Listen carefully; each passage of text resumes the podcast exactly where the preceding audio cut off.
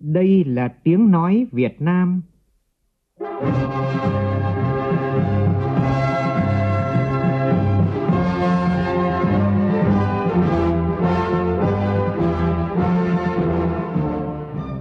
là tiếng nói Việt Nam, phát thanh từ Hà Nội, thủ đô nước Cộng hòa xã hội chủ nghĩa Việt Nam.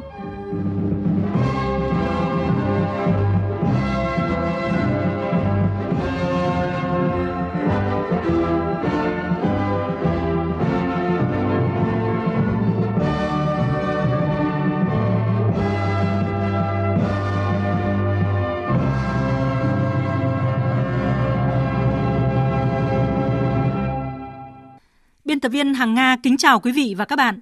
Mời quý vị và các bạn nghe chương trình thời sự chiều mùng 1 Tết kỷ hợi 2019 của Đài Tiếng Nói Việt Nam.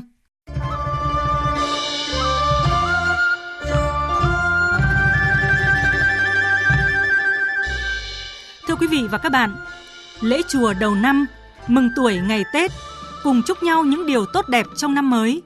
Chúng ta đang cùng nhau trải qua ngày đầu tiên của năm mới kỷ hợi trong nồng nàn hương sắc, đậm đà phong vị Tết Việt. Cũng trong ngày đầu tiên của năm mới này, lãnh đạo Đảng và Nhà nước đã có các cuộc thăm và chúc Tết tại một số địa phương. Trong câu chuyện trao nhau ngày đầu năm mới, chúng tôi xin chuyển tới quý vị và các bạn tùy bút. Nào ai có nghĩa, có tình lại đây. Cùng kể nhau nghe những thành tựu của đất nước, cùng chứng kiến thật nhiều câu chuyện đẹp, lung linh tình người, những câu chuyện đầy ắp tinh thần truyền lửa, thắp sáng niềm tin, lòng tự hào dân tộc và khát vọng cùng nhau xây dựng Tổ quốc Việt Nam hùng cường. Không chỉ ở Việt Nam, nhiều quốc gia châu Á như Trung Quốc, Hàn Quốc, Mông Cổ, Singapore cũng đang hân hoan vui Tết kỷ hợi. Các hoạt động văn hóa đặc sắc được tổ chức sôi nổi với mong ước về một năm mới gặt hái nhiều may mắn, thành công, vạn sự như ý.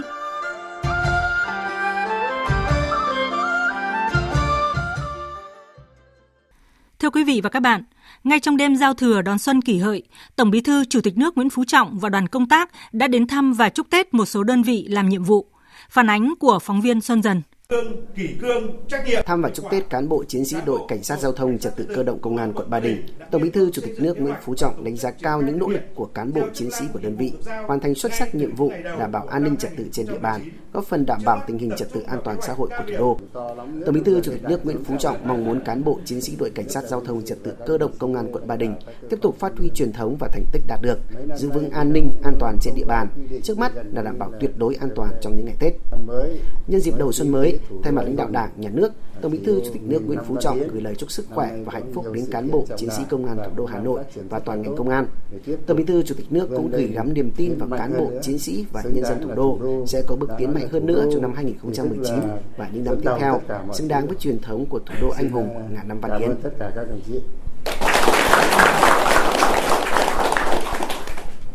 Tiếp đó, Tổng Bí thư Chủ tịch nước Nguyễn Phú Trọng đã đến thăm, kiểm tra công tác trực phục vụ Tết và chúc Tết cán bộ công nhân làm việc tại Trung tâm điều độ hệ thống điện quốc gia thuộc Tập đoàn Điện lực Quốc gia Việt Nam. Phát biểu chúc Tết cán bộ công nhân, người lao động Tập đoàn Điện lực Quốc gia, Tổng Bí thư Chủ tịch nước Nguyễn Phú Trọng biểu dương những kết quả mà Tập đoàn Điện lực Quốc gia Việt Nam, một ngành công nghiệp mũi nhọn cực kỳ quan trọng của đất nước đã đạt được trong thời gian qua. Lấy dẫn chứng về việc một đất nước với dân số gần 100 triệu dân đang trong quá trình công nghiệp hóa đô thị hóa mạnh, nhưng tình trạng mất điện rất hiếm khi xảy ra. Tổng Bí thư Chủ tịch nước Nguyễn Phú Trọng cho rằng chỉ riêng điều đó đã nói lên được những thành tích của ngành điện. Trong quá trình công nghiệp hóa hiện đại hóa, điện khí hóa toàn quốc thì ngành điện đã đóng góp một cái vai trò hết sức quan trọng trong cái việc xây dựng phát triển đất nước ta. Một cái điểm rất đáng hoan nghênh và rất vui mừng như đồng chí chủ tịch vừa nói qua thôi, phải không? Thì vừa qua chúng ta cũng phải xử lý một số những cái vụ việc tiêu cực. Rất nhiều ngành cũng đã vướng mắc vào đây. Nhưng hầu như ngành điện là không có cái chuyện gì lớn lắm. Và cơ bản rất là tốt. Nội bộ đoàn kết, công tác xây dựng đảng tốt, mọi thứ vận hành rất là trôi chảy và nhân dân được hưởng cái thành quả này thì tôi tin là nhân dân rất cảm ơn ngành điện. Nhân dịp năm mới, Tổng Bí thư Chủ tịch nước Nguyễn Phú Trọng chúc toàn thể cán bộ nhân viên của ngành điện năm mới dồi dào sức khỏe, hạnh phúc, tiếp tục xây dựng ngành điện phát triển hơn nữa. Tiếp đó, Tổng Bí thư Chủ tịch nước Nguyễn Phú Trọng đã đến dân hương tại chùa Trấn Quốc và đền Quán Thánh. thành kính dân nén hương thơm, Tổng Bí thư Chủ tịch nước Nguyễn Phú Trọng và đoàn công tác cùng cầu cho mưa thuận gió hòa, nhà nhà sức khỏe, hạnh phúc, quốc thái dân an. Tại đây, Tổng Bí thư Chủ tịch nước Nguyễn Phú Trọng cũng trò chuyện với người dân đi lễ chùa, viếng đền, thăm hỏi động viên và chúc Tết các công nhân làm nhiệm vụ vệ sinh môi trường tại khu vực đường Thanh Niên. Sáng nay mùng 1 Tết kỷ hợi, Thủ tướng Nguyễn Xuân Phúc thăm và chúc Tết các lực lượng vũ trang thành phố Đà Nẵng, nói chuyện với lãnh đạo phường Thuận Phước, quận Hải Châu. Tin của phóng viên Thanh Hà tại miền Trung. Thăm và chúc Tết cán bộ chiến sĩ Bộ Chỉ huy quân sự, Công an, Bộ đội biên phòng thành phố Đà Nẵng. Thay mặt lãnh đạo Đảng, Nhà nước, Thủ tướng Nguyễn Xuân Phúc đánh giá cao những thành tích mà lực lượng vũ trang thành phố Đà Nẵng đạt được trong năm qua, bảo vệ tốt an ninh chính trị trật tự an toàn xã hội, chủ quyền quốc gia được giữ vững. Thủ tướng nhấn mạnh, năm mới 2019, các lực lượng vũ trang thành phố Đà Nẵng cần tiếp tục hoàn thành tốt nhiệm vụ được giao, đảm bảo an ninh trật tự chính trị, góp phần vào sự phát triển chung của thành phố nói riêng và sự nghiệp xây dựng và bảo vệ Tổ quốc nói chung. Đà Nẵng là địa bàn chiến lược về an ninh quốc phòng, là trung tâm kinh tế chính trị xã hội của cả khu vực miền Trung và Tây Nguyên. Muốn trở thành trung tâm của khu vực, Đà Nẵng phải luôn luôn vươn lên, trong đó công tác quốc phòng an ninh rất quan trọng. Thủ tướng Nguyễn Xuân Phúc yêu cầu các lực lượng phải đoàn kết sốc tới khắc phục những cái yếu kém bất cập tôi tin tưởng rằng lực lượng vũ trang thành phố phát huy truyền thống anh hùng của thành phố Đà Nẵng sẽ tiếp tục đóng góp quan trọng trực tiếp vào thành công của thành phố Đà Nẵng anh hùng. Thay mặt chính phủ, thay mặt đoàn công tác, tôi xin chúc các đồng chí sức khỏe, một năm mới an khang, thịnh vượng, may mắn, thuận lợi và hoàn thành xuất sắc nhiệm vụ. Cũng trong sáng nay, Thủ tướng Nguyễn Xuân Phúc thăm và chúc Tết cán bộ và nhân dân phường Thuận Phước, quận Hải Châu. Tại đây, Thủ tướng vui mừng trước những kết quả nổi bật trong thực hiện nhiệm vụ phát triển kinh tế xã hội năm vừa qua của địa phương. Thủ tướng Nguyễn Xuân Phúc thăm hỏi đời sống bà con ngư dân, gia đình chính sách, đồng bào công giáo. Thủ tướng dặn dò các bộ phường phải bám dân, bám cơ sở, kịp thời động viên giúp đỡ những gia đình chính sách khó khăn, đồng bào có đạo. Thưa quý vị và các bạn, ngay từ sáng sớm nay, tại nhiều ngôi chùa tại Hà Nội như chùa Trấn Quốc, đền Bạch Mã, chùa Thiên Phúc, chùa Quỳnh đã có rất đông người dân cùng gia đình đến để cầu phúc, cầu an. Phóng viên Hiền Lương phản ánh. Vâng, thưa quý vị và các bạn, tại chùa Thiên Phúc thì ngay từ đêm qua, khi tiếng pháo giao thừa đón xuân mới còn chưa dứt thì đã rất đông người dân đến lễ chùa đầu năm. Đã hai mươi mấy năm rồi, đầu năm cũng về đi chùa với mẹ, xong rồi mới về nhà vì cầu thì chỉ cầu có sức khỏe và cầu cái bình an cho gia đình mình thôi. Năm nào mình cũng đi, mình cũng chỉ cầu mong ờ, cả gia đình và những người thân của mình sang năm mới được bình an, gặp được nhiều điều may mắn, hạnh phúc. Với tâm niệm ngày đầu năm đi lễ để cầu mong cho cả năm được bình an và may mắn, bà Trương Thục Trinh đã cùng gia đình sửa soạn quần áo rất trang trọng đến chùa từ rất sớm. Bà Trương Thục Trinh nói: Không mình thì đi lễ chùa thì mình ờ, thành tâm là muốn mong cho là cái tâm ờ, của mình là nó an và tinh thần thì thư thái. Và cái thứ hai đó thì nếu mà mình cầu thì mình chỉ cầu mong cho cả nhà an yên và có sức khỏe. Thế thôi, còn mình không cầu cái gì cả. Quê ở Ninh Bình, năm nay chị Nguyễn Phương Thu ở lại Hà Nội đón Tết. Ngày đầu năm, chị đến đền Bạch Mã để cầu mong cho mình và gia đình có nhiều sức khỏe. Công việc hanh thông cả năm. Năm nào tôi cũng đi lễ đầu năm à, thì mình cầu mong là, là sức khỏe bình an cho gia đình, làm ăn mọi cái thuận lợi.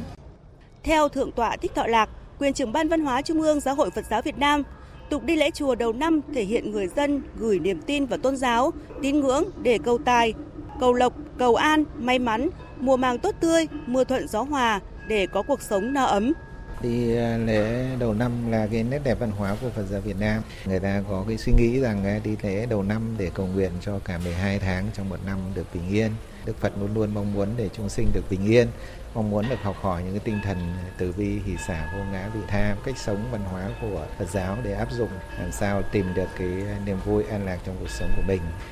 Đi lễ chùa đầu năm là một phong tục đẹp của người Việt mỗi dịp Tết đến xuân về Việc làm này không chỉ có ý nghĩa gìn giữ nét đẹp văn hóa truyền thống từ lâu đời của người Việt, mà còn là dịp để tâm thức mỗi người hướng tới cái thiện và những giá trị tốt đẹp. Cùng với người dân Việt Nam trên khắp mọi miền đất nước, người dân thành phố Hồ Chí Minh cũng tận hưởng trọn vẹn một không khí thanh bình, vui tươi và ấm cúng. Đông đảo người dân đã đến chùa cầu may, cầu tài, cầu lộc cho bản thân và gia đình và đất nước. Tin của phóng viên Kim Dung thường trú tại thành phố Hồ Chí Minh. Sau giao thừa đến sáng mùng 1 Tết, tại các chùa lớn của thành phố Hồ Chí Minh như chùa Vĩnh Nghiêm ở quận 3, chùa Việt Nam Quốc Tự ở quận 10, chùa Huê Nghiêm và Pháp viện Minh Đăng Quang ở quận 2, chùa Phổ Quang ở Tân Bình, vân vân, từng dòng người đổ về ngày càng đông để cầu an, vãn cảnh. Đi chùa đầu năm là một phong tục truyền thống của người dân, Phật tử tại thành phố Hồ Chí Minh. Bà con đến chùa lễ Phật du xuân và gửi gắm ước nguyện hanh thông, an lạc cho bản thân, gia đình và quê hương, mong cho đất nước luôn được an bình, phát triển và thịnh vượng. Trên gương mặt của mọi người, ai nấy đều dạng ngời trong ngày đầu năm mới. Trong dòng người đến lễ chùa Giác Ngộ tại quận 5, có rất nhiều nam nữ thanh niên đến để cầu an, họ chúc phúc cho gia đình và xin chữ hướng về đức thiện. Còn ông Dương Đình Lân, ngụ quận 10 thì đến chùa thắp nén hương thơm cầu cho gia đình mạnh khỏe, con cháu chăm ngoan, mọi người mọi nhà đều yên ấm, quốc thái, dân an.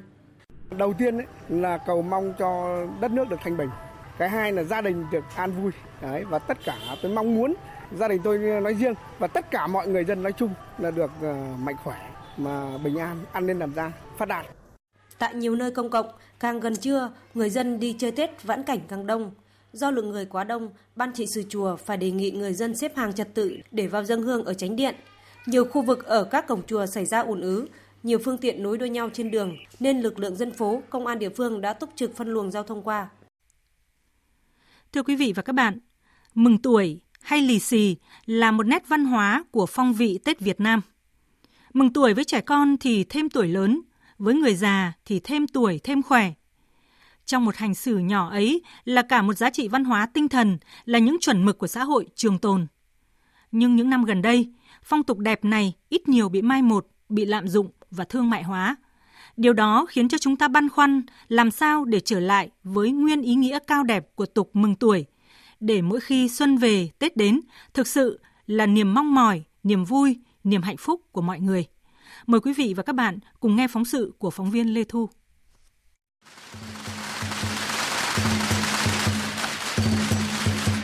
Tết năm nào, cháu Nguyễn Duy Sơn ở Giảng Võ, Hà Nội cũng chuẩn bị một con lợn đất thật to để khi hết Tết, cháu sẽ bỏ tiền vào lợn tiết kiệm.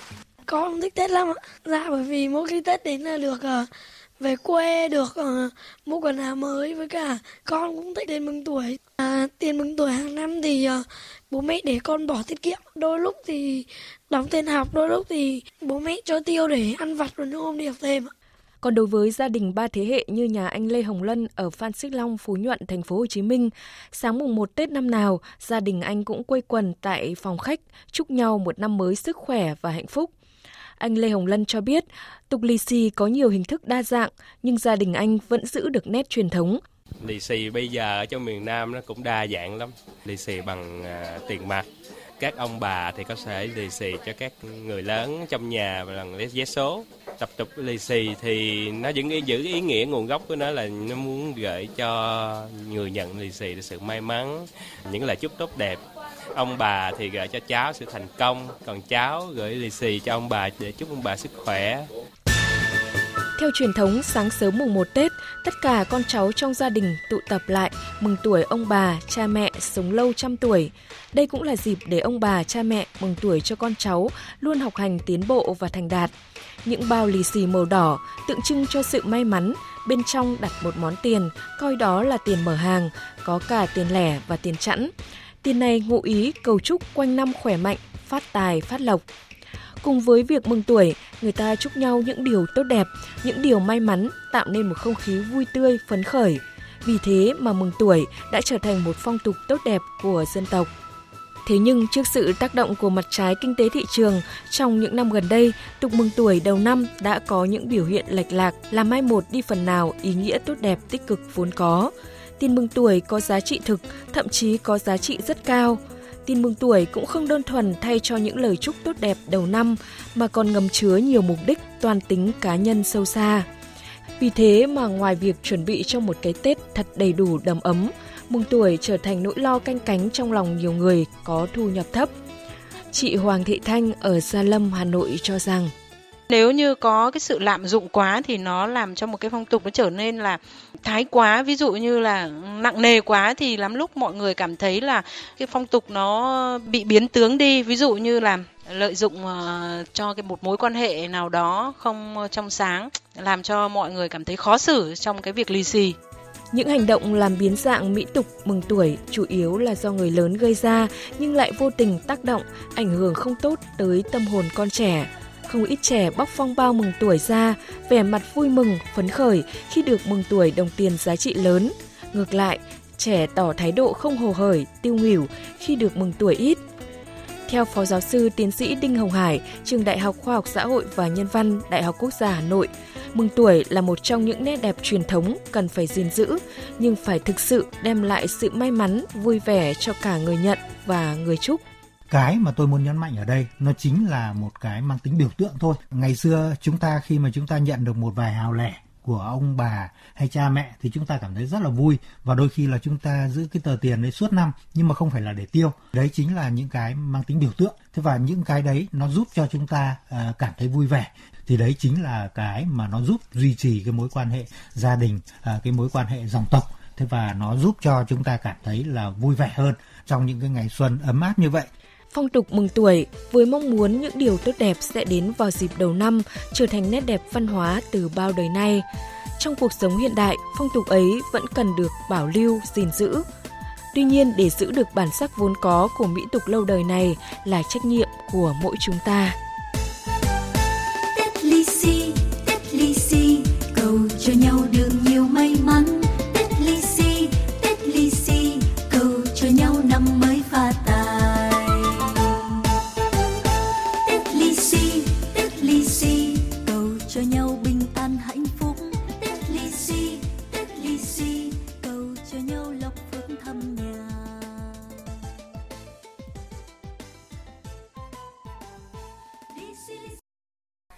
Không chỉ ở Việt Nam, nhiều quốc gia khác, đặc biệt là các nước châu Á như Trung Quốc, Hàn Quốc, Mông Cổ, Singapore đang hân hoan đón mừng năm mới kỷ hợi.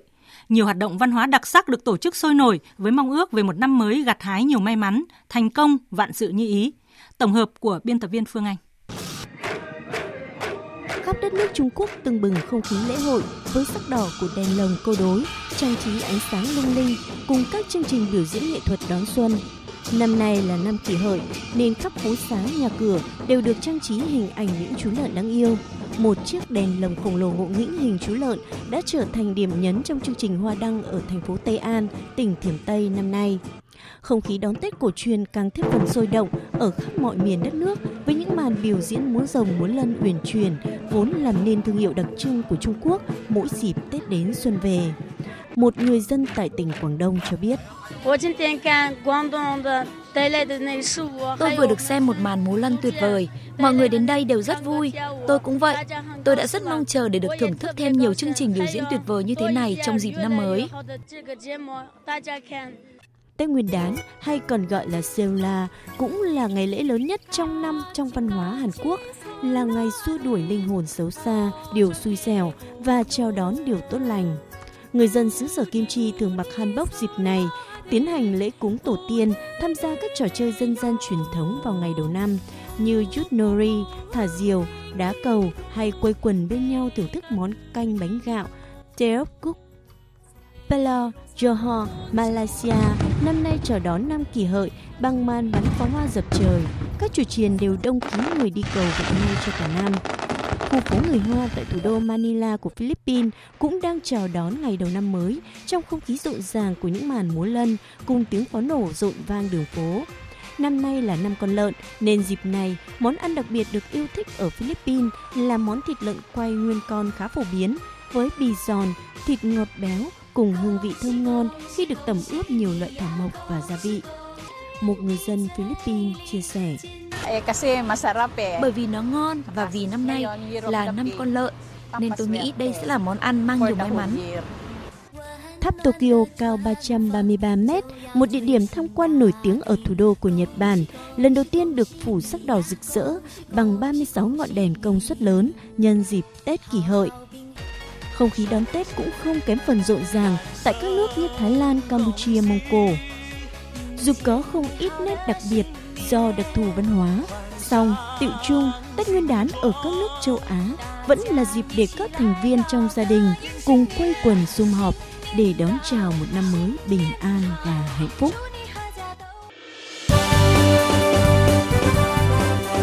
Thời sự tiếng nói Việt Nam Thông tin nhanh bình luận sâu, tương tác đa chiều.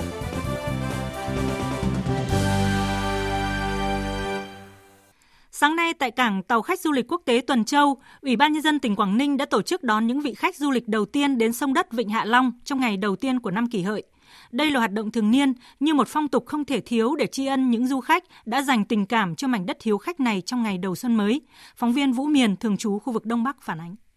Ngay từ sáng sớm, cảng tàu quốc tế Tuần Châu đã rộn ràng với tiếng trống lân và rực rỡ với sắc mai, đào tươi thắm, chào đón những vị khách nước ngoài đầu tiên làm thủ tục đi tham quan Vịnh Hạ Long. Đoàn du khách sông đất du lịch Quảng Ninh đến từ Đài Loan, Trung Quốc. Đây là thị trường khách du lịch truyền thống và chiếm số lượng lớn nhất của Quảng Ninh trong nhiều năm qua. Các vị khách cho biết bất ngờ và thú vị về cách đón tiếp rất nồng hậu, mang đậm nét văn hóa truyền thống của Việt Nam. Tôi chọn Quảng Ninh và quả thật rất bất ngờ khi được lì xì và được tiếp đón rộn ràng như vậy. Đây sẽ là kỷ niệm không thể quên của gia đình tôi. Đây là lần đầu tiên tôi đến với Vịnh Hạ Long, phong cảnh rất đẹp. Đất nước tôi cũng đón Tết cổ truyền như Việt Nam, nhưng tôi thấy các bạn có nhiều phong tục truyền thống như cách đón tiếp sáng nay. Hy vọng rằng ngành du lịch của các bạn sẽ tiếp tục phát triển hơn nữa. Có mặt từ rất sớm để tận tay trao những bó hoa tươi thắm cho du khách, bà Vũ Thị Thu Thủy, Phó Chủ tịch Ủy ban dân tỉnh Quảng Ninh gửi lời chúc mừng năm mới và chân thành cảm ơn các du khách đã chọn điểm đến Vịnh Hạ Long. Ngay những giờ phút đầu tiên của năm mới kỷ hợi, chúng ta đã đón những cái đoàn khách rất là lớn và với sự chuẩn bị đầy đủ của người dân Quảng Ninh cũng như là các ngành trong lĩnh vực du lịch của Quảng Ninh thì năm nay Quảng Ninh ờ, sẽ cất cánh và đạt được nhiều thành tích hơn nữa trong ờ, lĩnh vực du lịch và dịch vụ. Cũng trong sáng nay, chuyến bay số hiệu QH170 của hãng hàng không Bamboo Airways cùng 55 hành khách từ sân bay Tân Sơn Nhất cũng đã hạ cánh xuống sân bay Vân Đồn, Quảng Ninh. Với những cơ sở hạ tầng vừa được đầu tư hiện đại, đồng bộ từ bến cảng, sân bay và cao tốc, năm 2019, Quảng Ninh kỳ vọng sẽ đón khoảng 14 triệu lượt khách, trong đó có khoảng 6 triệu lượt khách quốc tế. Tại thành phố Hồ Chí Minh, du lịch là một trong những hoạt động được nhiều người dân thành phố lựa chọn để xuất hành đầu năm mới. Sáng nay, nhiều công ty lữ hành trên địa bàn đã tổ chức lễ xuất hành cho hàng chục nghìn khách du lịch du xuân vui Tết. Cũng ngay trong sáng mùng 1 Tết này, thung lũng hoa Bái Đính nằm trong quần thể chùa Bái Đính ở xã Gia Sinh, huyện Gia Viễn, tỉnh Ninh Bình đã chính thức mở cửa đón hàng nghìn du khách tham quan. Đây được coi là vườn hoa lớn nhất tỉnh Ninh Bình với nhiều loại hoa đặc sắc với chủ đề lễ hội hoa xuân, sắc hoa muôn màu. Theo ban tổ chức, lễ hội hoa xuân Bái Đính sẽ mở cửa đón du khách tham quan từ ngày mùng 1 Tết đến hết rằm tháng 2. Tại hội nghị triển khai công tác năm 2019, Bộ Văn hóa, Thể thao và Du lịch đặt mục tiêu đối với ngành du lịch phấn đấu đạt tổng thu là 700.000 tỷ đồng. Để đạt được mục tiêu này, Bộ sẽ triển khai các giải pháp đồng bộ, quản lý và thu hút khách du lịch. Tin của phóng viên Minh Hường. Năm 2019, Bộ Văn hóa Thể thao và Du lịch phấn đấu đạt mục tiêu đón và phục vụ 103 triệu lượt khách du lịch, trong đó có khoảng 18 triệu lượt khách quốc tế, 85 triệu lượt khách du lịch nội địa, tổng thu từ khách du lịch đạt 700.000 tỷ đồng. Ông Nguyễn Trùng Khánh, Tổng cục trưởng Tổng cục Du lịch, Bộ Văn hóa Thể thao và Du lịch cho biết, để đạt được mục tiêu này, năm 2019, ngành du lịch Việt Nam đề ra 5 giải pháp trước mắt và 5 giải pháp lâu dài nhằm khắc phục những bất cập về quản lý điểm đến và quản lý dịch vụ du lịch, trong đó có quản lý lữ hành và tour giá rẻ, đẩy mạnh truyền thông về tác động tích cực của du lịch tới nền kinh tế xã hội. Tích cực chủ động đẩy mạnh công tác kiểm tra, tăng cường phối hợp với các địa phương, các ngành liên quan xử lý nghiêm minh các vi phạm, đề cao vai trò của người đứng đầu chính quyền địa phương, cơ quan quản lý chuyên ngành trong công tác quản lý nhằm phát huy thế mạnh, khắc phục hạn chế trong phát triển du lịch. Tăng cường thông tin, công khai minh bạch giá cả, chất lượng dịch vụ, sản phẩm du lịch tương ứng, thông báo rộng rãi kết quả kiểm tra danh sách các đơn vị cá nhân vi phạm quy định để cộng đồng cùng tham gia giám sát với cơ quan quản lý, chính quyền địa phương các cấp. Bên cạnh đó, ngành du lịch cũng tiếp tục thực hiện chính sách kích cầu du lịch như tạo thuận lợi cho khách du lịch đến Việt Nam, tăng cường nguồn lực để đẩy mạnh xúc tiến, quảng bá hình ảnh du lịch Việt Nam trong nước và quốc tế. Thưa quý vị và các bạn, năm qua chúng ta chứng kiến một phong trào khởi nghiệp mạnh mẽ, đặc biệt trong giới trẻ. Hàng trăm nghìn doanh nghiệp thành lập mới trong năm qua cho thấy điều đó. Trong ngày đầu xuân này, mời quý vị và các bạn trở lại với câu chuyện khởi nghiệp của Đinh Minh Quyền, một startup nổi bật trong năm 2018. Đến quán cà phê để học, để nói tiếng Anh và quan trọng hơn, học phí học chỉ bằng một ly cà phê. Đó là mô hình học tiếng Anh của Talk Cà phê 100% English, Đinh Minh Quyền. Cà phê của chàng trai 8X không chỉ hướng tới mục tiêu lợi nhuận mà còn mong muốn đến nhiều giá trị, ý nghĩa xã hội tốt đẹp. Chúng ta sẽ cùng gặp Minh Quyền và chuỗi cà phê tiếng Anh qua bài viết của phóng viên Xuân Lượng. Quán cà phê có cái tên không tên, nằm trong một con hẻm trên đường Phạm Văn Thuận, phường Tân Mai, thành phố Biên Hòa, tỉnh Đồng Nai. Đây là nơi chàng trai sinh năm 1988, Đinh Minh Quyền, lên ý tưởng và cho ra đời Talks Cafe 100% English đầu tiên. Ban ngày đây là quán cà phê bình thường như bao quán cà phê khác, nhưng đến tối, quán trở thành một trường học đặc biệt. Học viên ở đây có đủ mọi lứa tuổi, có học viên trẻ chỉ mới khoảng 10 tuổi và có học viên già tới 50 tuổi. Nhưng điều đặc biệt là tất cả đều nói tiếng Anh. Có người nói lưu loát, có người nói bập bõm, phải căng tai lắng nghe khi ai đó nói một câu hơi dài. Nhưng không có sự ngại ngùng thường thấy của những người không giỏi tiếng Anh. Họ chăm chú lắng nghe, cố gắng thể hiện lời nói, cẩn thận ghi chép những điều cần lưu ý, bật cười vui vẻ khi nhận ra mình vừa mắc sai sót. Và đó là bí quyết của Talks Cafe, xóa bỏ sự thiếu tự tin, giao cản lớn nhất của người học tiếng Anh. Em Võ Thị Xuân Đào, học sinh lớp 11 ở Biên Hòa, biết đến Talks Cafe qua bạn bè. Em quyết định tham gia để cải thiện khả năng nghe nói và Xuân Đào khẳng định mình đã lựa chọn đúng. Sau uh, gần một tháng học, em có thể nói được tiếng Anh và em có thể hiểu được người nước ngoài nói chuyện luôn ạ. Nói chung là tốt hơn rất nhiều luôn. Em cảm thấy cực kỳ thoải mái luôn. Học kiểu giống như là không học gì đó, mình không có cảm giác gọi là học. Mình đến đây là mình được trò chuyện với mọi người, giải stress. Nhưng mà thật sự là thu lại được lợi nhuận cho mình rất là nhiều luôn. Có thể nói được tiếng Anh rất là tốt. Còn với Thùy Anh, một sinh viên mới ra trường, thì tiếng Anh là rào cản lớn để có thể tìm được một công việc tốt. Qua chương trình Shark Tanks, cô gái trẻ biết đến mô hình học tiếng Anh mới mẻ ngay gần nhà nên đã tìm đến và thu lại được kết quả rất bất ngờ. Điều mà em thích ở Talk là cái môi trường thân thiện.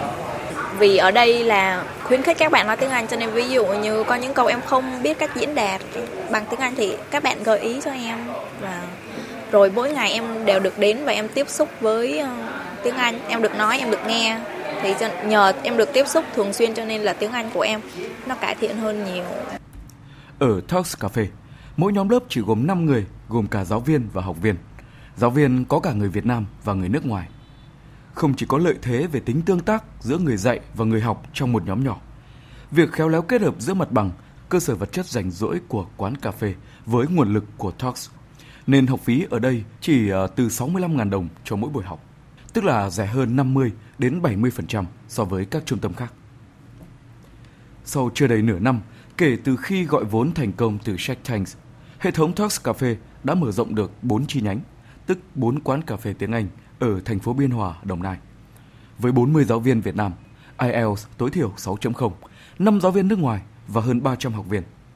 Chi phí cho các chi nhánh đến thời điểm hiện tại đã ngốn của Đinh Minh Quyền, CEO của Talks Cafe, ngót nghét 1 tỷ đồng. Minh Quyền cũng cho biết hiện giữa Talks và Shark Tank đã thỏa thuận xong và đang đợi hoàn tất các thủ tục để giải ngân số tiền 5 tỷ đã gọi vốn thành công. Và khi được giải ngân, Talks Cafe sẽ lập tức bắt tay vào việc mở rộng hệ thống, trước tiên là tại thành phố Hồ Chí Minh, nơi đặc biệt có nhiều tiềm năng. Tham vọng của Đinh Minh Quyền trong năm 2019 là mỗi tháng mở thêm một chi nhánh Talks, cứ sau 3 tháng có thêm 80 học viên. Bằng giọng nói nhẹ nhàng nhưng quyết đoán, anh chàng CEO sinh năm 1988 luôn say mê mỗi khi nói về Talks Cafe. Đặc biệt, với Minh Quyền, Talks Cafe không chỉ là câu chuyện kinh doanh đầy hấp dẫn mà còn hướng đến những giá trị ý nghĩa với người Việt, đó là cải thiện khả năng ngoại ngữ. Là người dân Việt Nam ai cũng có được quyền để học tiếng Anh và nâng cao trình độ. Mục đích đầu tiên khi mình làm là phải giá rẻ, giá rẻ nhưng phải chất lượng. Mình đang thay đổi thái thói quen của sinh viên Việt Nam đó là buổi tối thay vì đi chiêm gió trà sữa thì bạn vui lòng bạn đến cái hệ thống này để bạn thực hành bạn kết nối với những con người tích cực. Nó là động lực cực kỳ lớn vì mình đang cảm thấy là cái việc mình làm nó giúp cho xã hội nó giúp cho từng người nếu cả đất nước này mà sinh viên Việt Nam nói tiếng Anh thì mọi người thấy nó đất nước nó phát triển ngay học tiếng Anh mỗi ngày với chi phí như một ly cà phê hướng tới người trẻ gọi vốn thành công 5 tỷ đồng có thể nói câu chuyện của chàng trai 8X Đinh Minh Quyền đã tạo một nguồn cảm hứng mới mẻ cho cộng đồng startup Việt. Không dừng lại ở mục tiêu lợi nhuận mà còn kết hợp khéo léo triết lý kinh doanh với giá trị cộng đồng. Chuyển sang các tin tức đáng chú ý khác. Ngay trong ngày mùng 1 Tết này, Công an tỉnh Hòa Bình vừa bắt được đối tượng gây trọng án khiến một người chết trên đường đi cấp cứu và hai người khác bị thương nặng. Tin chi tiết cho biết. Đêm qua tại xóm Lâu, xã Tân Lập, huyện Lạc Sơn, Hòa Bình đã xảy ra vụ trọng án nghiêm trọng do mâu thuẫn trong gia đình. Bùi Văn Kiên, sinh năm 1987, đã dùng dao đâm vợ là chị Bùi Thị Hương, sinh năm 1996, cùng chú tại xóm Lâu, xã Tân Lập.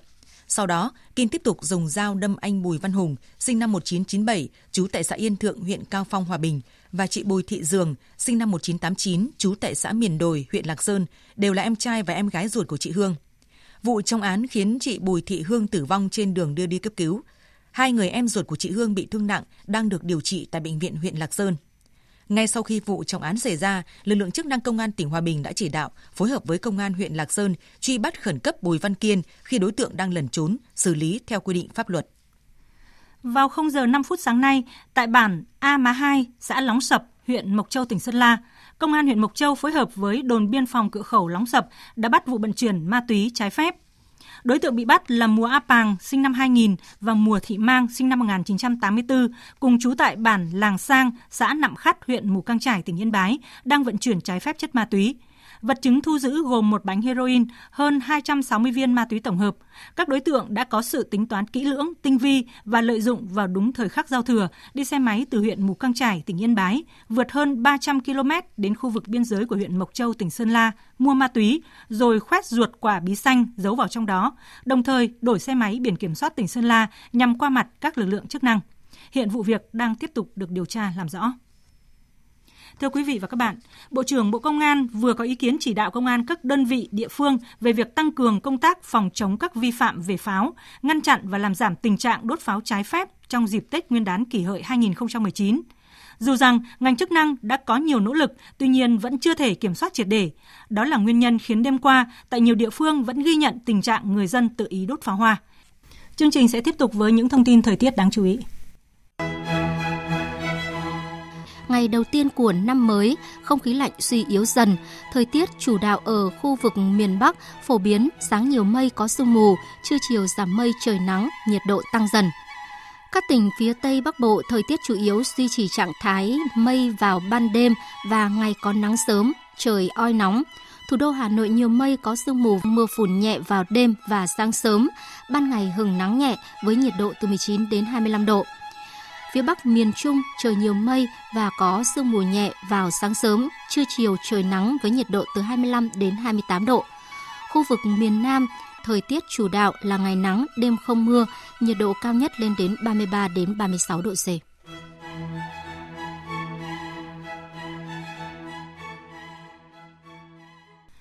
Chuyển sang những tin tức thế giới đáng chú ý.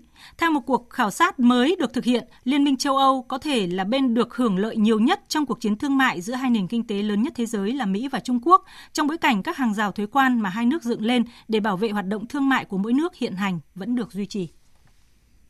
Hàng rào thuế quan mà Mỹ và Trung Quốc áp dụng hiện nay vốn làm biến đổi tính cạnh tranh toàn cầu nhằm giành lợi thế cho các doanh nghiệp của mình đang hoạt động ở nước đối tác, không mang lại hiệu quả như mong muốn – Bên được hưởng lợi nhất có thể là EU, với dự báo kim ngạch xuất khẩu của khối này sang Mỹ và Trung Quốc sẽ tăng tới 70 tỷ đô la nếu chính sách tăng thuế mà Washington đe dọa áp dụng có hiệu lực từ ngày 2 tháng 3 tới đây. Ngoài EU, Mexico, Nhật Bản và Canada cũng được xem là những nước được hưởng lợi từ chiến tranh thương mại Mỹ-Trung với tổng giá trị kim ngạch xuất khẩu của mỗi nước này dự kiến tăng thêm 20 tỷ đô la. Theo thông báo của Bộ Ngoại giao Mỹ, nước này và Hàn Quốc đã đạt một thỏa thuận về mặt nguyên tắc chia sẻ chi phí nhằm duy trì khoảng 28.500 binh sĩ Mỹ tại Hàn Quốc. Theo thỏa thuận, Hàn Quốc đóng góp với Mỹ khoản tiền gần 1 tỷ đô la. Hai bên cam kết giải quyết các vấn đề mang tính kỹ thuật càng sớm càng tốt. Thỏa thuận cũ được hai bên ký kết vào năm 2014 đã hết hạn vào năm ngoái, nhưng hai bên đã không đạt được một thỏa thuận làm mới lại thỏa thuận sau 10 vòng đàm phán.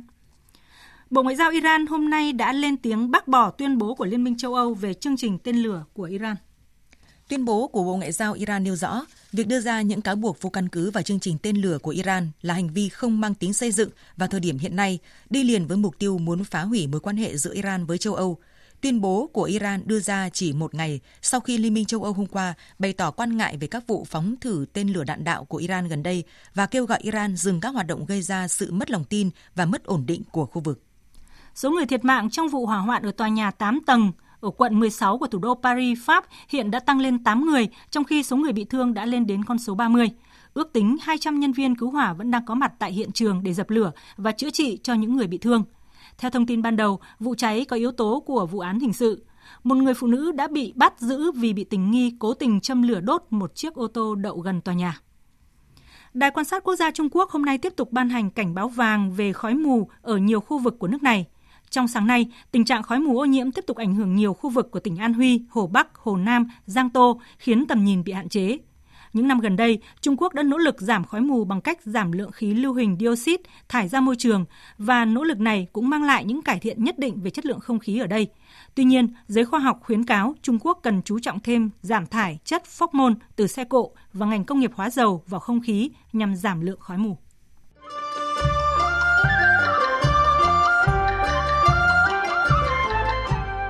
Quý vị và các bạn đang nghe chương trình Thời sự chiều mùng 1 Tết kỷ hợi 2019 của Đài Tiếng Nói Việt Nam.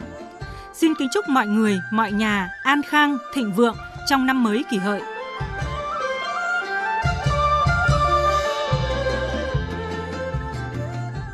Thưa quý vị và các bạn, có một bài thơ, bài thơ Nhìn từ xa Tổ quốc của nhà thơ Nguyễn Duy, viết cách đây 30 năm.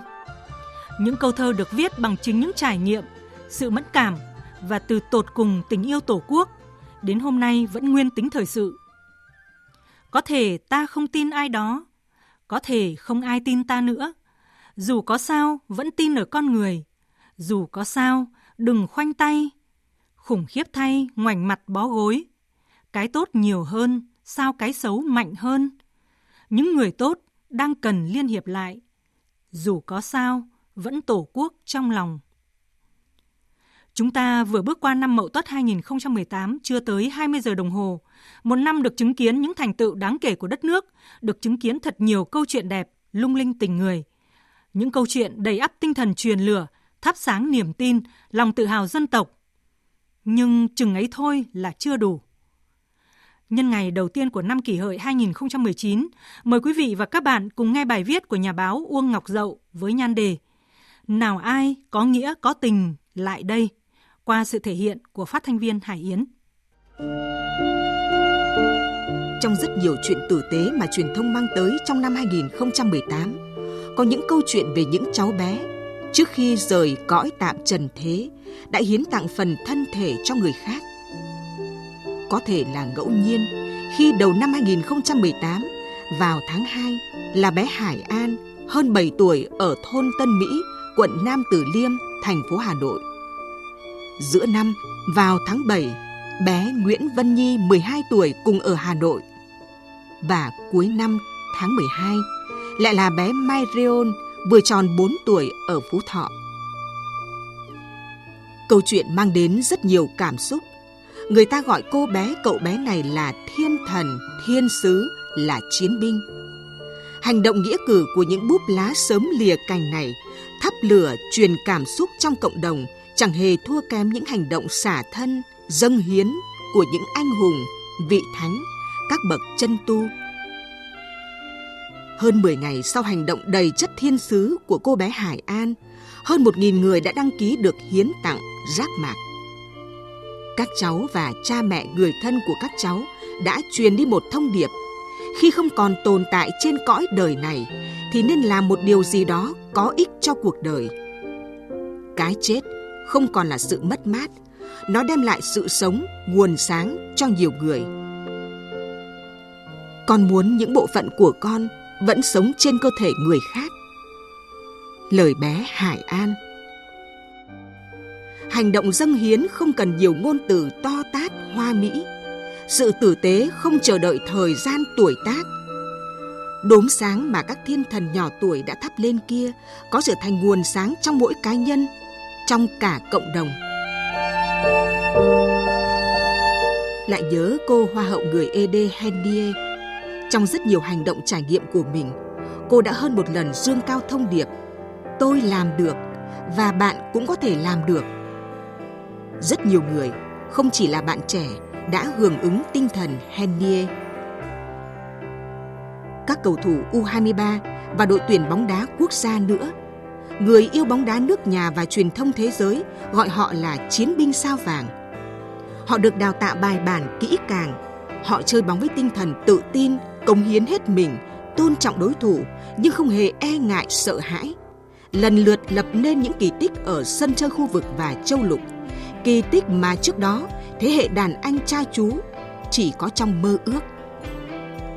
Mỗi lần lập chiến công hay hóa giải thành công một mối hiểm nguy, các cầu thủ lại chỉ lên ngực trái, nơi in hình lá cờ đỏ sao vàng, biểu tượng thiêng liêng của Tổ quốc. Tinh thần chiến binh sao vàng truyền lửa thắp sáng niềm tin, lòng tự hào dân tộc không chỉ trong lĩnh vực bóng đá hay thể thao. Tôi làm được và bạn cũng có thể làm được. Một người thắp lửa phải có ngàn triệu người tiếp lửa, giữ lửa. Cô Hoa hậu người ED, các chàng trai chiến binh sao vàng đã làm cho thế giới biết đến Việt Nam nhiều hơn, nghĩ về Việt Nam tử tế hơn. Quan trọng hơn, họ đã tạo nên những lớp sóng từ thổi bùng khát vọng vươn tới thành công bằng giá trị khác biệt trong đồng bào mình. Các cháu bé tuổi măng non, búp trên cành, thừa dũng cảm và giàu vị tha. Các cháu đã làm được cái điều mà vô vàn người lớn vốn ích kỷ định kiến, luôn sợ hãi, né tránh. Giờ là lúc vô vàn người lớn chúng ta kích hoạt lòng chắc ẩn, tính liêm sỉ, buông bỏ thói ích kỷ, cởi bỏ định kiến, cất tiếng. Bạn hành động, sao tôi lại dừng dưng? Người khác làm được, sao tôi lại không thể? Đất nước này đang cần nhiều những con người biết tự vấn như thế. Đằng đẵng mấy chục năm, bài ca hậu quả từ mấy cuộc chiến tranh để lại, thiên tai khốc liệt bất thường, vẫn được ai đó cất lên nhằm biện minh cho sự kém cỏi bảo thủ, nhằm khỏa lấp những sai lầm khuyết điểm và cả những hành vi tội đồ, gian dối.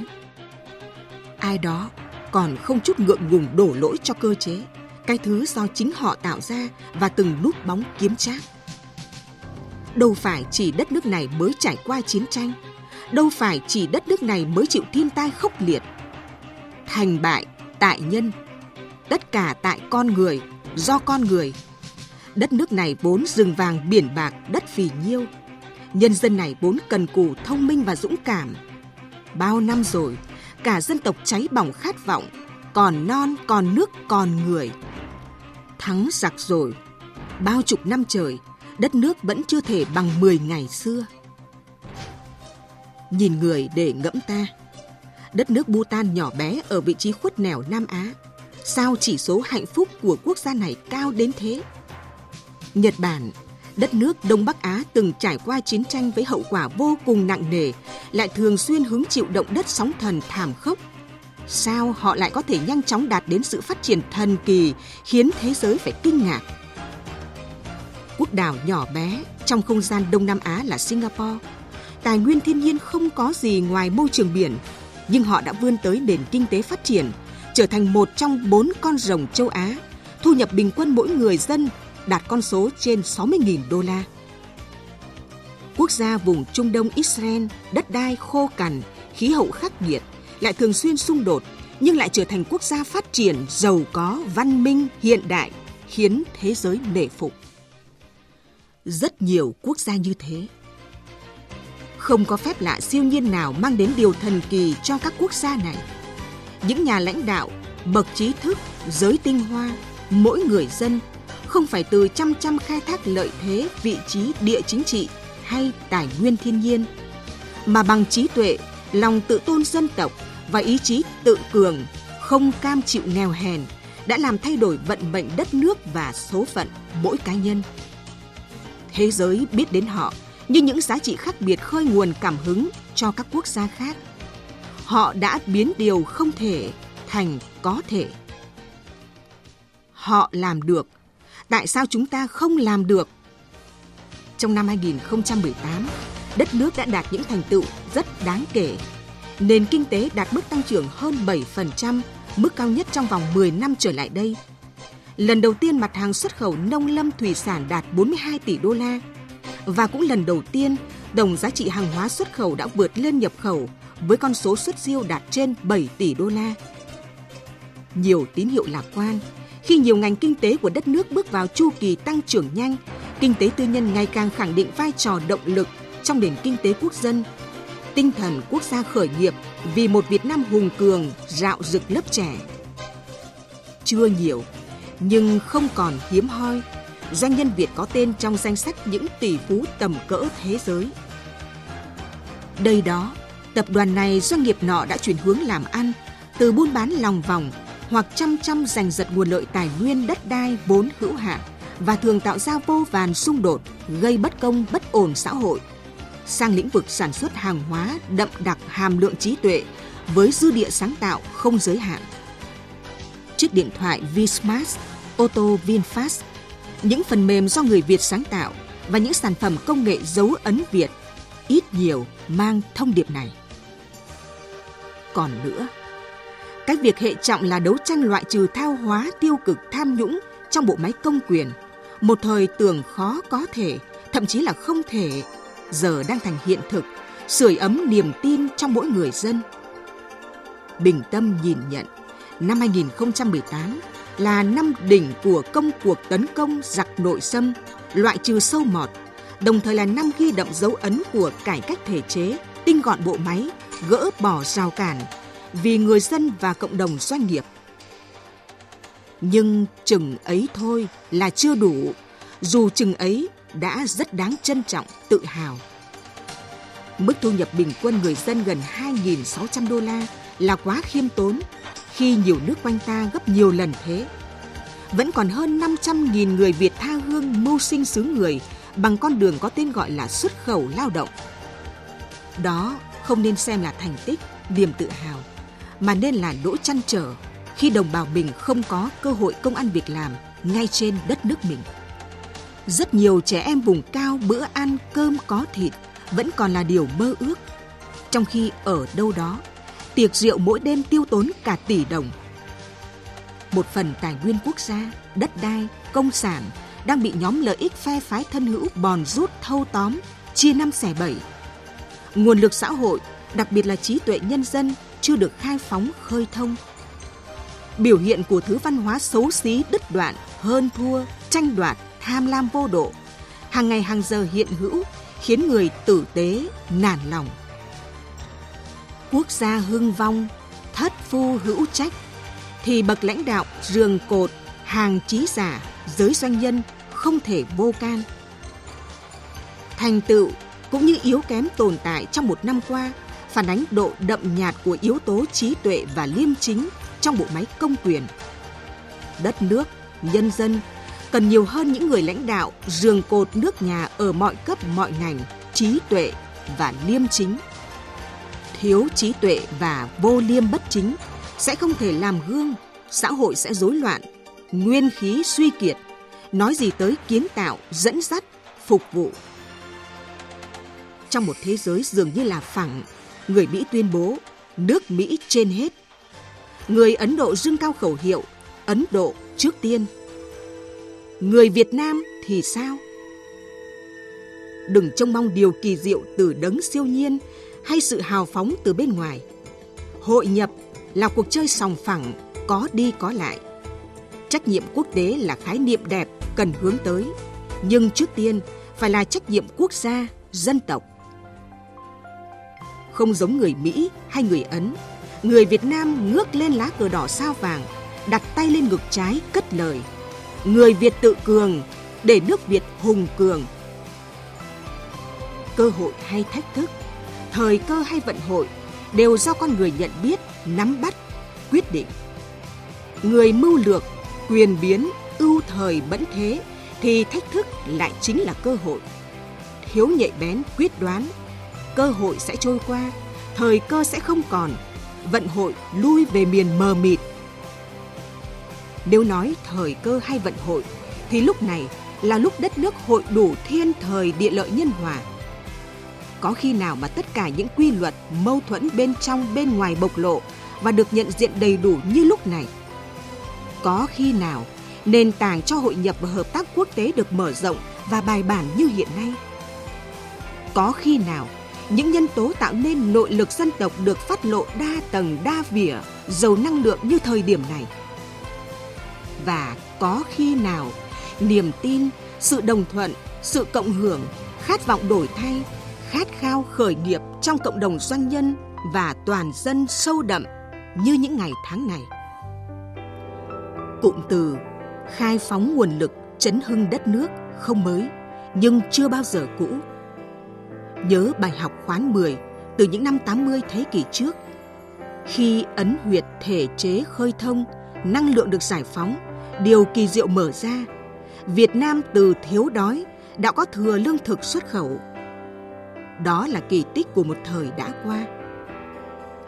Thấm nhuần bài học đổi mới, khi một chính phủ trí tuệ và liêm chính khởi động, vận hành đồng bộ nhất quán, lời nói đi liền hành động, không gian tự do khởi nghiệp rộng mở, nhà nhà người người khởi nghiệp, bách gia bách nghệ, kết thông với thế giới, lo gì hiếm hoi thương hiệu Việt, giá trị Việt, kỳ tích Việt. Có một bài thơ, bài thơ Nhìn từ xa Tổ quốc của nhà thơ Nguyễn Duy viết cách đây 30 năm. Nhưng những câu thơ được nhà thơ viết bằng chính những trải nghiệm, sự mẫn cảm và từ tột cùng tình yêu Tổ quốc lại có tính dự báo dài lâu. Đến hôm nay vẫn nguyên tính thời sự. Có thể ta không tin ai đó, có thể không ai tin ta nữa. Dù có sao, vẫn tin ở con người. Dù có sao, đừng khoanh tay, khủng khiếp thay, ngoảnh mặt bó gối. Cái tốt nhiều hơn, sao cái xấu mạnh hơn? Những người tốt đang cần liên hiệp lại, dù có sao, vẫn tổ quốc trong lòng. Dù có sao, vẫn tin ở con người. Dù có sao, vẫn tổ quốc trong lòng. Lại nhớ câu thơ từ thời đất nước đạn bom của nhà thơ Tố Hữu. Đã cùng hai chữ tử sinh, nào ai có nghĩa có tình lại đây. Lại đây, đất nước này, dân chưa thật sự giàu, nước chưa thật sự mạnh. Lại đây, dân tộc này khát vọng hùng cường từ nội lực tự cường. Lại đây, những ai có nghĩa có tình, xin đừng khoanh tay, đừng ngoảnh mặt bó gối. Lại đây, cùng liên hiệp lại. Cái tốt đã nhiều rồi. Cái tốt đang mạnh hơn.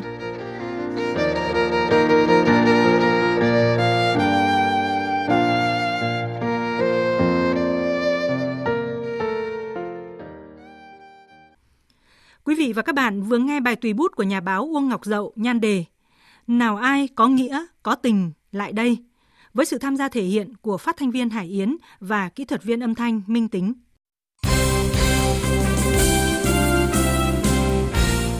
Thưa quý vị và các bạn, với một thế hệ cầu thủ vàng dưới sự dẫn dắt của vị chiến lược gia có biệt danh người truyền lửa Park Hang-seo, các đội tuyển bóng đá Việt Nam đã tạo dấu ấn vô cùng đậm nét hết giải đấu này đến giải đấu khác mang lại chuỗi ngày ăn mừng kéo dài chưa từng có cho người hâm mộ Việt Nam trong năm 2018. Và đó chính là cơ sở để người hâm mộ và giới chuyên môn mạnh dạn hướng về đỉnh cao mới, khát vọng góp mặt ở World Cup.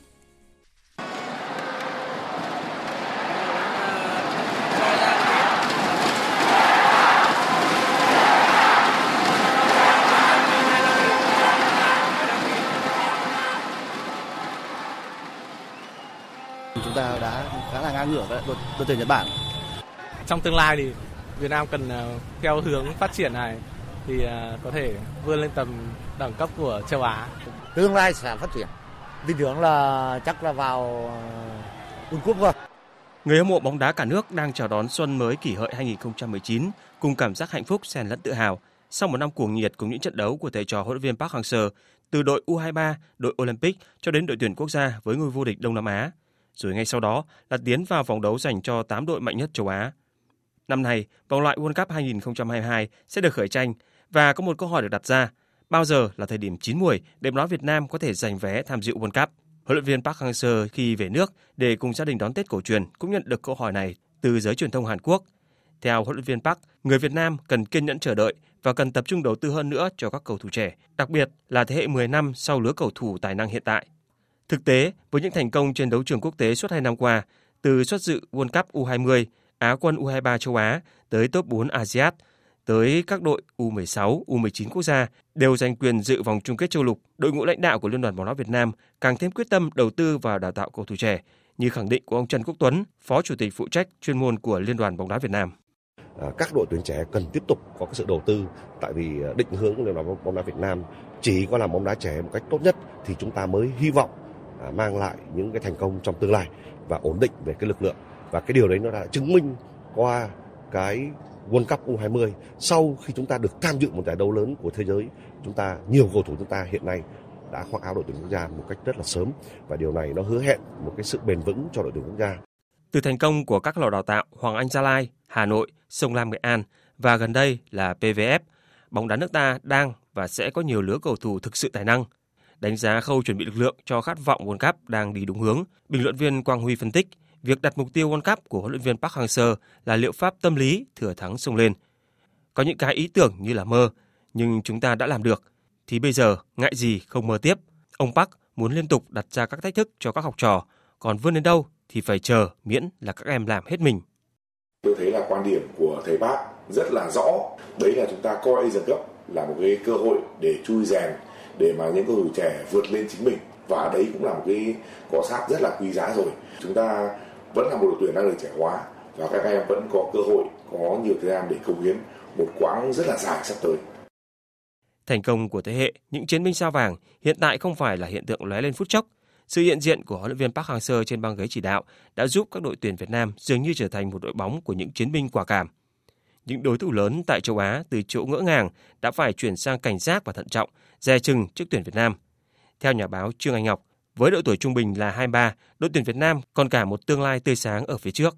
Asian Cup là sân chơi lớn nhất mà bóng đá chúng ta đã có mặt trong vòng hơn một thập kỷ qua ấy. thì tôi nghĩ rằng đây là một trường học lớn cho các cầu thủ trẻ của chúng ta đội tuyển Iran đã chơi như thế nào đội tuyển Nhật Bản đã chơi như thế nào họ đã chuyển đổi trạng thái như thế nào các cầu thủ của chúng ta cũng học được về cách mà họ vận hành chiến thuật để thành một đội tuyển lớn như thế nào đương nhiên để được như họ có lẽ phải mất một thế hệ nữa rất hy vọng rằng các em bây giờ sẽ là cái những cái người tiếp nối cho thế hệ tương lai của chúng ta một ngày nào đó trở thành một cái ông lớn ở châu lục. Tất cả chúng ta đều có những giấc mơ như vậy. Mong rằng điều đấy sẽ thành hiện thực. Nếu cần câu chuyện về việc mạnh dạn theo đuổi ước mơ, hãy nhìn vào chính các tuyển thủ. Cậu bé Quang Hải vốn chỉ có bóng nhựa để thỏa mãn đam mê, nay đã là ngôi sao bóng đá nổi tiếng khắp châu Á. Thủ môn Văn Lâm khắc khoải chờ đợi 3 năm, chật vật tìm chỗ đứng để rồi trở thành người hùng của tuyển Việt Nam tại Asian Cup. Hay là tuyển thủ Đức Huy, Duy Mạnh, hai cậu bé nhặt bóng ở AFF Cup 2008 sau 10 năm đã trở thành những nhà vô địch của chính giải đấu này. 2019 đánh dấu năm hoạt động đầu tiên của Ban chấp hành Liên đoàn bóng đá nhiệm kỳ mới với hoạch định chiến lược tập trung toàn lực cho vòng loại World Cup 2022, xa hơn là World Cup 2026. Tổng thư ký Liên đoàn bóng đá Việt Nam, ông Lê Hoài Anh cho biết. Đến World Cup 2026 thì chúng ta có được ờ, 8,5 suất của châu Á tham dự vòng chung kết World Cup và chúng tôi sẽ có những cái định hướng hướng tới cái việc là để cạnh tranh được thì chúng ta ít nhất ở trong top 12 của châu Á vào năm 2024 thì mới có khả năng cạnh tranh được những suất World Cup này. FIFA World Cup là đỉnh cao của thế giới bóng đá. Cứ 4 năm một lần, hơn 200 đội tuyển của các quốc gia sẽ tranh tài trong một chiến dịch vòng loại kéo dài gần 3 năm để chọn ra 32 cái tên xứng đáng góp mặt ở vòng chung kết. Dự World Cup không phải là chuyện của may mắn mà là dám khát vọng chinh phục đỉnh cao, cần có quyết tâm để thực hiện kế hoạch này.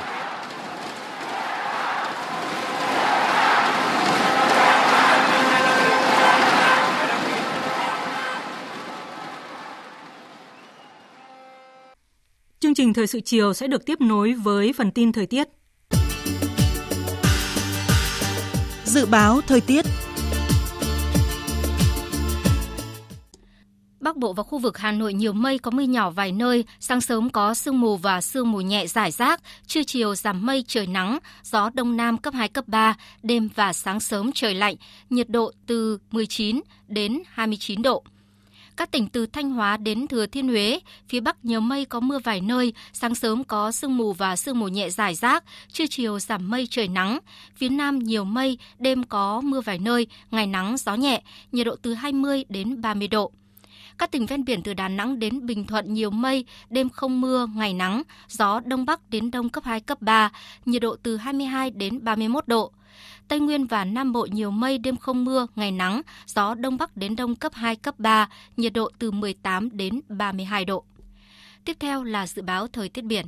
Vịnh Bắc Bộ có mưa vài nơi, sáng sớm có sương mù, tầm nhìn xa trên 10 km, giảm xuống dưới 1 km trong sương mù, gió đông nam đến đông cấp 3, cấp 4. Vùng biển từ Quảng Trị đến Quảng Ngãi, vùng biển từ Bình Định đến Ninh Thuận không mưa, tầm nhìn xa trên 10 km, gió đông đến đông bắc cấp 3, cấp 4. Vùng biển từ Bình Thuận đến Cà Mau có mưa vài nơi, tầm nhìn xa trên 10 km, gió đông bắc cấp 4. Vùng biển từ Cà Mau đến Kiên Giang bao gồm cả Phú Quốc, Vùng biển khu vực quần đảo Hoàng Sa thuộc thành phố Đà Nẵng không mưa, tầm nhìn xa trên 10 km, gió đông bắc đến đông cấp 3, cấp 4. Khu vực Biển Đông, khu vực quần đảo Trường Sa, tỉnh Khánh Hòa và Vịnh Thái Lan có mưa rào và rông vài nơi, tầm nhìn xa trên 10 km, gió đông đến đông nam cấp 3, cấp 4.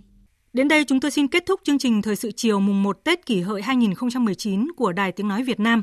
Chương trình do các biên tập viên Hàng Nga và Đức Hưng thực hiện, với sự tham gia của các kỹ thuật viên Hoàng Phượng, Việt Thái, chịu trách nhiệm nội dung Nguyễn Mạnh Thắng. Xin kính chào và hẹn gặp lại quý vị và các bạn.